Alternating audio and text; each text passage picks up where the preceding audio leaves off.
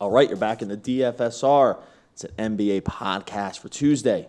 It's February 4th. I'm Doug Norrie. Over there is, James Davis. and we are going to talk a four game slate of, of NBA. It's, a, it's actually an interesting slate considering there's only four teams. The teams are pretty good. A lot of superstars. You don't get a concentration of superstars on a slate when there's really only four games. We also have the trade deadline kind of breathing down our neck. The trade deadline is Thursday at noon, I believe. Well, it's definitely Thursday, and I, I'm just saying noon with question mark because I can't remember it's like noon or one o'clock. Uh, and it might even be just a little later. Maybe it's five o'clock. I don't know. But um, you know, how much do we factor in? Like, I, I feel like in past years we've kind of had to sort of be aware, right, of teams when the trade deadline is looming because guys could just not play, right? Like they could, uh, guys could just get shipped out at any point. I don't get the sense that this year's trade deadline is going to have that same sort of frantic energy. But there are teams tonight, like Milwaukee definitely wants to acquire somebody. Houston probably wants The to. Rockets, yeah. Yeah, the, I mean, the, the Capela thing, is- that's the, the most palatable, like, sort of rumor at this point. Rumors have, among these teams, has to do with Capela um, because they are trying to shop him for reasons that are a little confusing to me, but whatever. And then Portland, I'm not sure. Denver, they could trade somebody. San Antonio, probably not. And then the Lakers, I'm not sure if they have the assets. But, like, the how much do we want to be aware of it like over these next three days or is it just something that like we it's sort of catch as catch can because in past years like the day after the trade deadline sometimes is like the worst day ever for auditing the system i don't get the sense that it's going to be that way this year Yeah, I kind of feel the same way. I think also we're seeing a lot of stuff like you know Tristan Thompson uh, sat last night. There's stuff that's happening, and some word is that it's trade related, but I feel like just reporting in general has been pretty strong this year. Would Yep. you agree? Like I, I feel like we're getting news a lot earlier than usual, even when it comes to starting lineups and health and everything else. So I, I think that we'll know, and I think since actually credit to Bill Simmons here, my alarm goes off um, a credit to Bill Simmons here. He pointed out that trading right now is really hard. Uh, the very best players are making tons of money,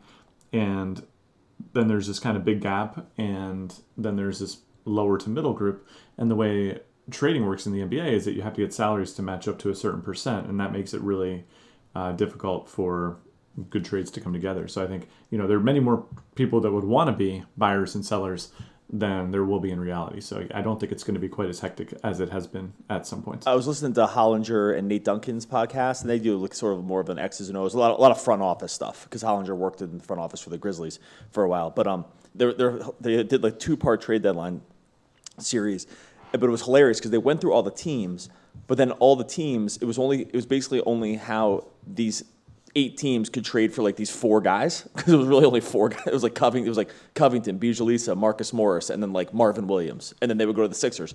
How could they get Covington, Bjelica, Marcus Morris, or Marvin Williams, and then they go to the next team? So like it was more about the teams than it was about the players, and I think that speaks to what you were saying about what Simmons has kind of pointed out in terms of the money is that in the end, there's just very few ways for this to go. And so maybe that's just what's going to end up being the story of the deadline. And I don't know, we have 48 hours still to go, 48 hours, 72 hours, something like that.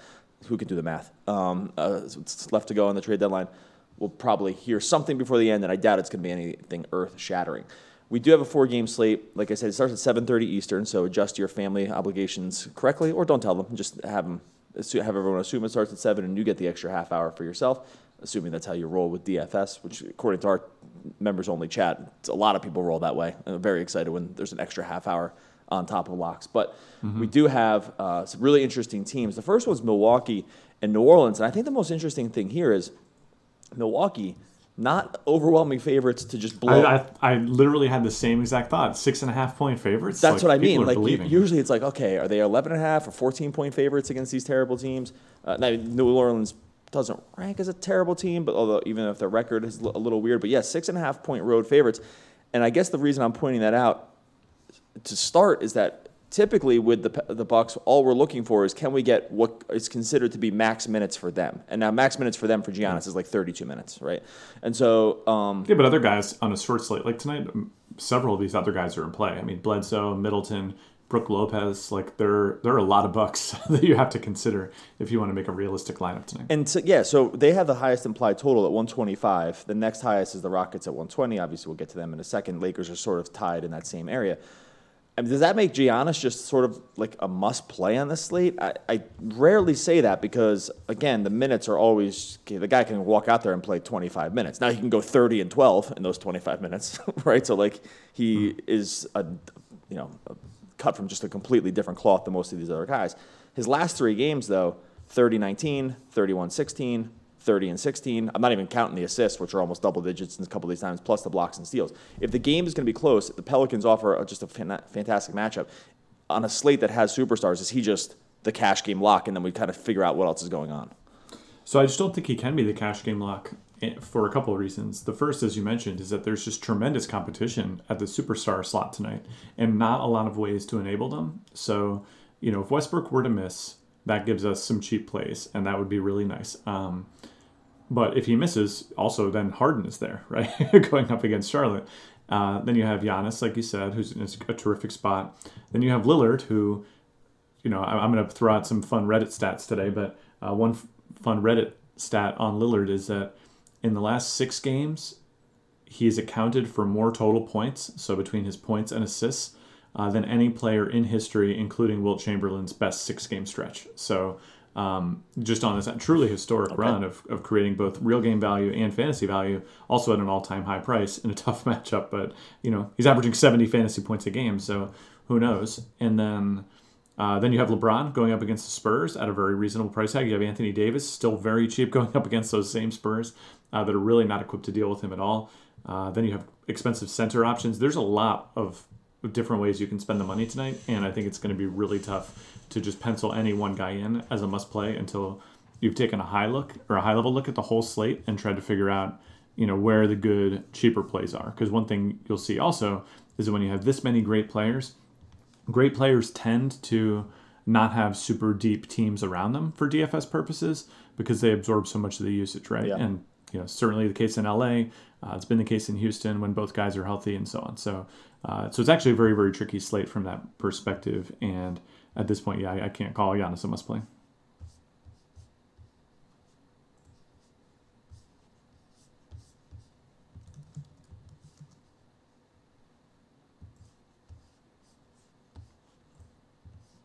Yeah, I tend to agree. Um, with really every point there. It's uh, it, it makes this weird slate. That's why I kind of said there's a concentration of superstars around the top end. Um, and I think, I mean, you know, in the end, I, if we have to pay up for some of these, I am not sure we're even going to get to the middle tier of guys like Bledsoe and Middleton. So um, just because I don't think that's the way the slate is really constructed, because there's such it's such a top heavy performance. What about the Pelican side? They do run into this Bucks team that's, I mean, amazing. They have their point differential. I think we mentioned in the last podcast is the point differential for the Bucks down to the Lakers, which who's second is the difference of the Lakers down to like the 15th team in the league, and their defense is just absolutely unreal. We have gotten more minutes out of Zion. Um, you know, they sort of seem to be falling into a rotation that they want to do. Can you trust anything on the Pelican side?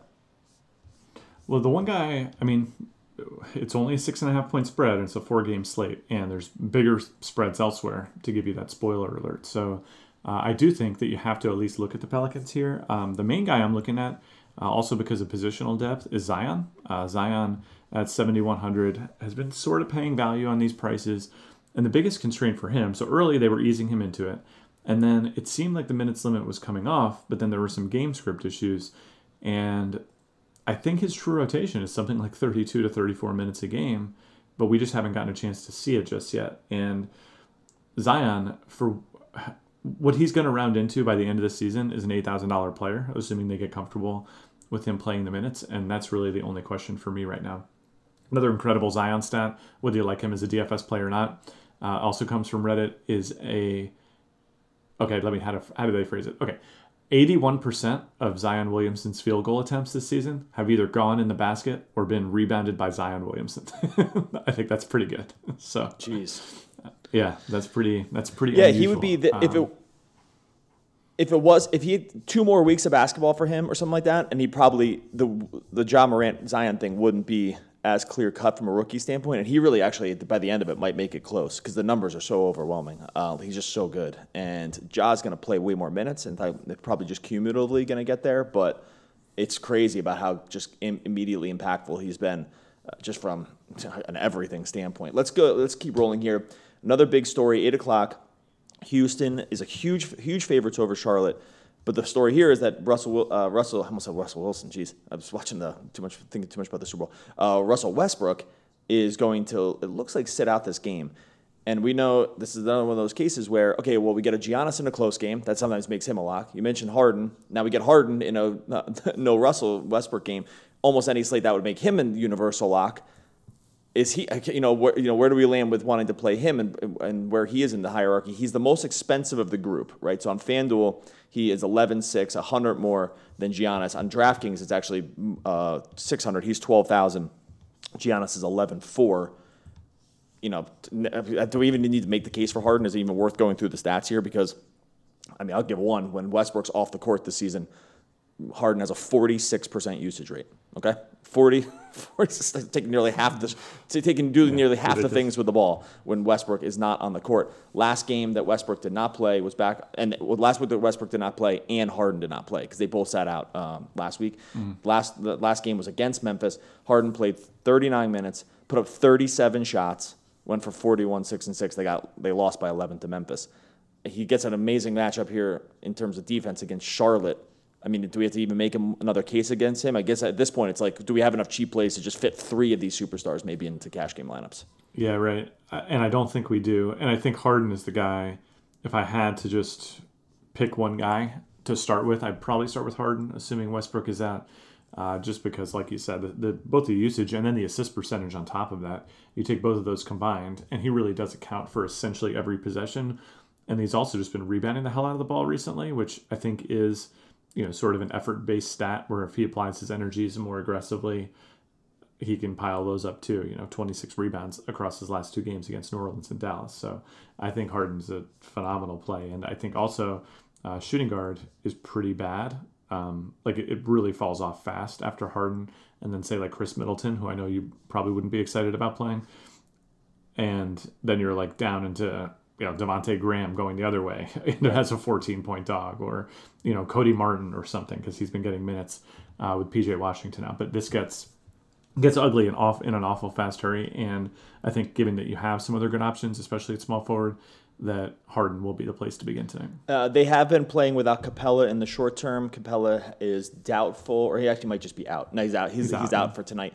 Uh, they have not gone the Isaiah Hartenstein route that people thought that they did earlier in the season. They just opted to go PJ Tucker at the five and just dare mm-hmm. other teams. And, and by the way, they did it against Utah. It's not like just a oh, we're going to do it when we have the ability to go small, like they sort of were able to do against the Pelicans. Now they forced Utah's hand too against Gobert. Like this is just the this is the plan is to play PJ Tucker at the five, go super small along the wings, play very tight rotations. Like last game they only played eight total guys. They played Sefolosha, Rivers, and McLemore off the bench, and that was it. They played eight dudes against the Pelicans. I, I maybe the guy that maybe you see five to ten minutes out of Hartenstein here with no Capela, but the days of you know getting his minutes where he would just go absolutely bananas from a DFS play don't seem like they're going to be happening. And we have to wait for starting lineups too. Like the Rockets have been known to change things at the drop of a hat. The fact that they won last game with this this unit though makes me feel like they hmm. well not with this unit because Westbrook played, but you know what I mean. Like that that they didn't go the traditional center route. I will say also just because PJ Tucker plays a lot of minutes does not mean that guy does anything. Last not, like, not playable. 39 minutes, went 0 for 5, nine rebounds, no assists, one steal, zero points. So okay. Enjoy your 39 minutes. I heard a great stat the other day. They were saying about how um, PJ Tucker is one ability, one reason he's so good on defense is because on offense he's not required to do a single thing. He just stands there like he's one able to like some guys conserve all of their energy on you know the superstars conserve. Right, it's like when they have LeBron cover Terrance Ferguson. It's like the other way. Right? Yeah, it's like the other way. He's like, go stand in the corner. Yeah, he just like has all the energy in the world because he just like just stands in the corner for for half, literally half the game that he's out there, and then the other half he can just go absolutely balls to the wall on defense. So I've never thought about it in that way, but it makes total sense. Uh, Charlotte side, anything to see here? Huge underdogs. Um, easily the well, I guess the Lakers are 12 point favorites. Is there anything you want? To, is there any value to extract on a night where we probably are going to need to have a cheap player too?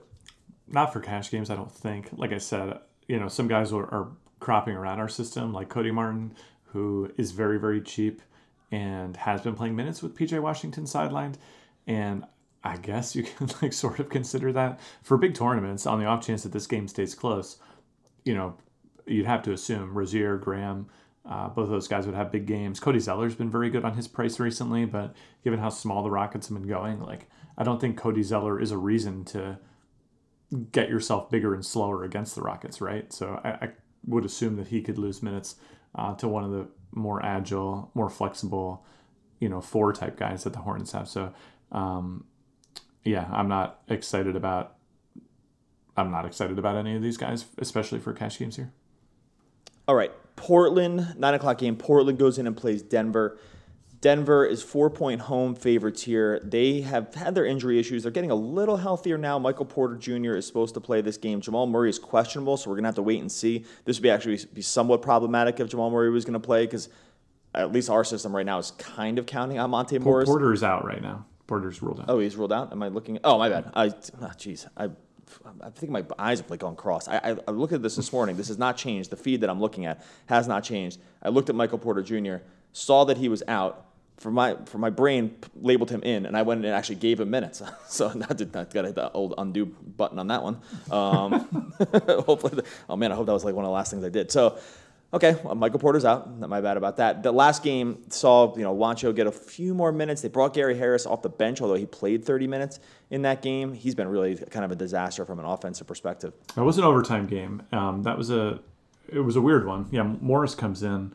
Morris starts, which people didn't expect, and then also has one of his better games Yeah. in spite of Gary Harris coming back. So that's an interesting uh, wrinkle for tonight's slate too, because as we're looking for cheaper plays, it's a little bit tempting, right? I mean, you get if you got Morris in the starting lineup once again, you could figure he would play. He played 34 minutes in regulation against Detroit.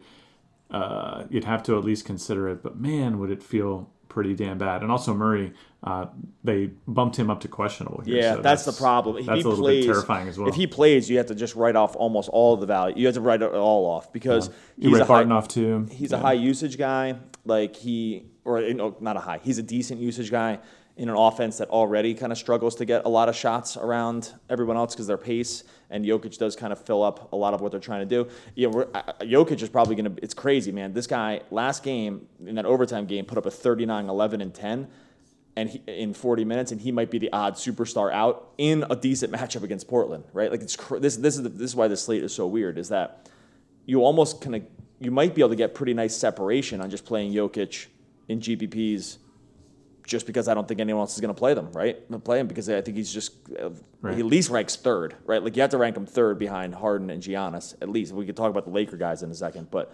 uh, you know where does that? I mean, do you, do you agree with that sentiment? Because he's I think you keep going. I don't. I don't even think many people will rank him third in terms of interesting. just you know being a salary play.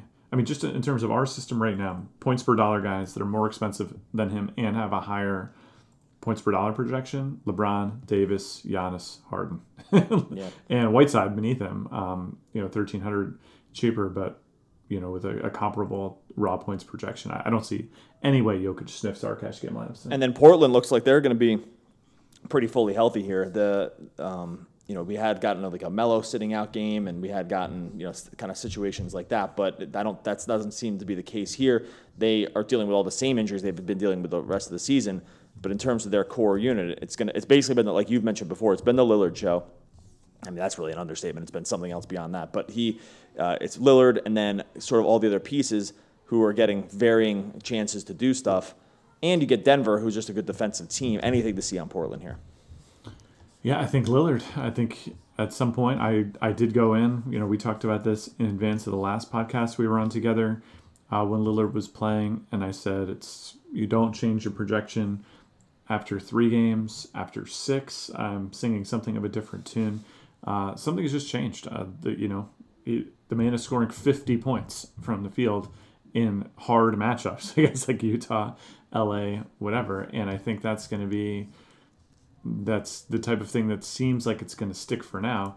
Um, they've won four straight as well, so the fact that it's working and everything else wasn't working leads me to believe that this is the plan that they're going to stick with. So I, I did manually adjust Lillard up in terms of his usage and his assist numbers, which are also sky high right now.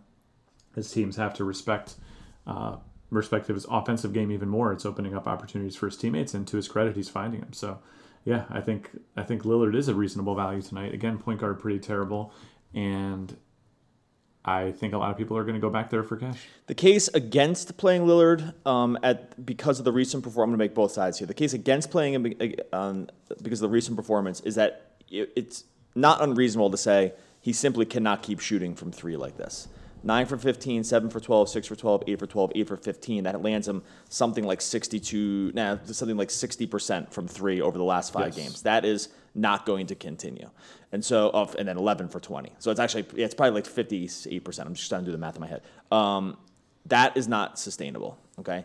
Now, what is sustainable, like you mentioned, is one, the shot attempts are, are Shooting 30 shots. 30 well that's what i mean like so it's like the volume the volume probably is something like sustainable this is just the new plan and the assists are I- this is what makes it crazy so like I'm, so that's, that's why i'm on both sides of this coin is I, I don't think the threes can continue but the other pieces probably have some staying power if they're just kind of approaching things in a new way here right which is to say spend a lot more time on ball, spend a lot more time creating, and when you're not creating, make sure you're getting the shots instead of just kind of running off stuff like he'd been doing in the past, and not like he and CJ McCollum do in every other thing or with Melo. Like if the new plan is just to kind of keep doing this, and I think it kind of is from a high floor perspective. And I will say, beware of the five for 23 game because which could be coming down the pike. Mm-hmm. Just like this is what, what happens. I, I'm not doing like a gambler's fallacy. I'm just saying that he can't. He's just not going to shoot 55% from three for the rest of his career. So that, that's mostly my. And c- could he go another nine for 15 tonight? Of course, right? So I that's my only little sort of word of caution. And if he's going to have these assist and rebounding numbers, then he his floor is just high, like the guy, like guys like Harden are, because that's where their floor comes from is high usage, but also doing all the other stuff. It's crazy, man. This is it's like guys like him and Beal and like all this stuff where they just make these crazy switches, you know, midway through the year. It's very very difficult sometimes to figure out, you know, what where the truth is and you know what lies underneath. Final game, Spurs go in and play the Lakers. Spurs are on the back to back here. Lakers are 12 point home favorites. Uh, are we one? Are we worried about blowout? Two, how do you want to attack the LeBron AD thing? You know, LeBron gets the triple double in the first game after the. Oh no, excuse me. The first game was uh, the Portland game. His last game, he goes for the triple double. Not that great shooting, but the assists and rebounds were there. And then we get Anthony Davis. Um, you know, right now our I can't believe this, but on FanDuel, our current at 9:30 in the morning Eastern, we have Harden, Giannis, and Anthony Davis in cash games. So uh, this is like, where do you, you know, how do you kind of factor both of Davis and LeBron here? Are we worried about the blowout? Are you worried that it's the Spurs? Spurs have not been, you know, their old self in terms of defense. Uh, give me give me some thoughts here on the Lakers. Okay, so for starters, I'm not going to play LeBron tonight. I just don't see any way he makes it into our cash game lineups, given the excellent big money options we have elsewhere. I think, but like the other big piece about LeBron, I just want to point out here is that people, I don't know why the constant there's this constant assigning of narrative to LeBron more so I feel like than other big stars where they're like this is the game he's just going to like go all out. I think LeBron I think that theory works a lot better for guys who don't try their best every single night and I think there are guys like that in the NBA and I just don't think LeBron is one of them. I, I don't think you can no matter what your raw physical talents are, you can't essentially average, you know, 25, 25, 8, and 11 the way he has this year with like taking a few nights off here and like going all in there. Like, I think he's just trying his best every single night. And we know that trying his best every single night yields about 51 fantasy points a game. And that's good. That's not bad at all. It's just that it's not an overwhelming value on this price point when you have guys in situations that are unusually good, with Harden in particular coming to mind uh, with the potential for Westbrook to sit. And small forward is very deep tonight. Uh, you get Giannis and LeBron, but then you also get you know good value options like Eric Gordon. Again, if Westbrook were to sit, so I just don't know that small forward is the position, and I don't think LeBron is the best play at the position if you're spending up. So I can't imagine playing him. Uh, Davis, though, I, I think it will be hard to sort of get away from him because power forward is just the polar opposite. Like the only even playable options I see at power forward right now are something like Zion and Brow, and if those are the only two guys, you know, and you don't want to dip into like Trey Lyles and stuff like that, then uh, you might just wind up with Anthony Davis regardless. So uh, that's kind of where where I'm feeling about the Lakers. I think you're going to look at Davis, and I think the rest of them are going to be not quite good enough. Yeah, I, it's a good point about the power forward, and that is probably where it, it ends up landing because that list. I mean, when we mentioned PJ Tucker as really, really having to squint to see about playing him, you called him unplayable. That's probably closer to just squinting it. I don't think you can probably do it. Jerami Grant's interesting because we didn't mention Yeah. him in the Portland game because um, yeah, I we just I, I kind of had lowered If he's going to play 40 regulation minutes the way he did against Detroit, then yeah, you're going to play him. Uh, we have him at 37 minutes, I think, right now, or 36. I can't Well, I, well, I, you when I did the Michael adjust Porter minutes, when I yeah. did the Michael Porter screw up, I lowered lowered his thing. So I went, Oh, I've yeah. gone back. Okay, and, so yeah, he he was he was lurking around there, um, but yeah, either way, you're still running pretty low on options here. Right, exactly. Like Favors isn't playing a ton. Kuzma is just off the bench. It's just really tough to trust. So this is sort of where you are, and that's where I, it's funny because like in terms of a safety standpoint, I see Davis as probably the least safe of that group. But like when it comes down to positional scarcity, like for instance, I, I don't think we have Davis. I don't think we would play him on DraftKings because I think you can, with the amount of just multi-position eligibility. Oh, never mind. He's in. He's 9,300. He's in 100 percent of DraftKings lineup. So I'm, like, I'm making all the you know weird points today about nothing that makes Gaffs. Yeah. To Joe Biden in honor of the Iowa caucus. too soon. I, is it too soon? I don't know. I heard it was a mess. I don't really follow politics. I, I kind of saw that it was something happened that it was. I haven't. I think they haven't. They haven't figured out how to count the votes yet. So It is 2020 or whatever. So it'd be. two, 250 years into the democracy, and we, we haven't pinned this one down just yet. we're gonna get there. Just everyone just chill out. We'll figure out how to count them. I don't know. We'll figure it out. Not like it's. I mean, this is difficult. Have you ever counted things before? Can we get really tough. I do it with my. You know, my two-year-old, and sometimes it's just tough to keep counting all these things that are in front of you. All right, we're gonna get out of here. DailyFantasySportsRankings.com is the site. DFSR.com for short. And you know what to do. DFSR.com slash deals will get you started on the free seven day trial. Go find a longer free trial in the DFS business than that. Seven days for free covers you for optimal lineups, FanDuel and DraftKings, NBA, NHL, MLB, which I can't believe that season's like so pitchers and catchers, I think, report sort of soon, which feels nuts. Uh, it's all covered under one subscription package. Also gives you access to our members only chat and exclusive PGA and NASCAR uh, content that's really only there available there behind the paywall. So go check that out. It's all under one subscription package. You're not going to find a better deal. D daily fantasy sports rankings.com, DFSR.com slash deals. Buddy, enjoy your Tuesday in the association. Will do.